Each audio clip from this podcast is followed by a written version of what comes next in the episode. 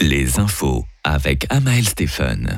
Deux millions de personnes étaient à la fête de Zurich ce week-end. Les organisateurs tirent un premier bilan positif de la plus grande fête populaire de Suisse.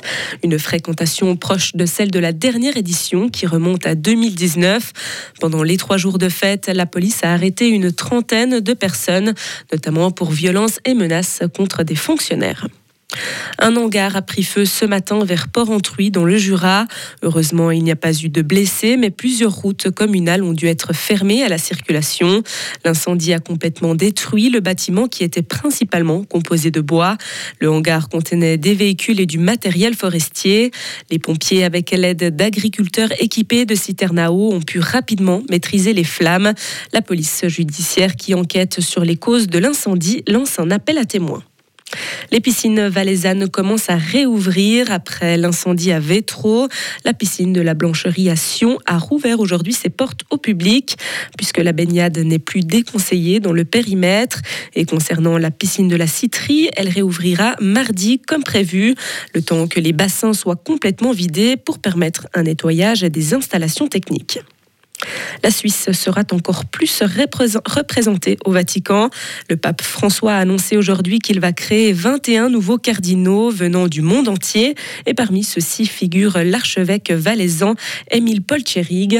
Né dans le Haut-Valais, cet homme d'église de soixante-seize ans est le premier non-italien à avoir été nommé nonce apostolique pour l'Italie en deux mille dix-sept, c'est-à-dire ambassadeur du Vatican. Il a également exercé cette fonction en Argentine, en Ouganda, en Corée du Sud et au Bangladesh. Les vacances se font sentir. L'aéroport de Genève a accueilli plus de cent mille passagers entre vendredi et samedi et plus de cinquante-quatre mille voyageurs étaient attendus aujourd'hui. Des chiffres dans la norme de la saison estivale selon le porte-parole de l'aéroport.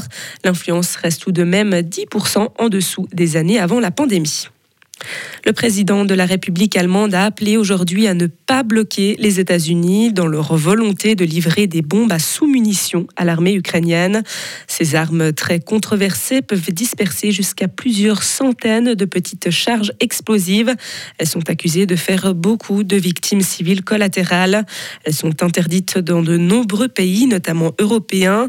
C'est pourquoi l'annonce de Washington a suscité de fortes critiques des O N G et l'embarras des pays européens. En Syrie, un chef du groupe djihadiste État islamique a été tué dans une frappe américaine qui a été menée à l'aide d'un drone.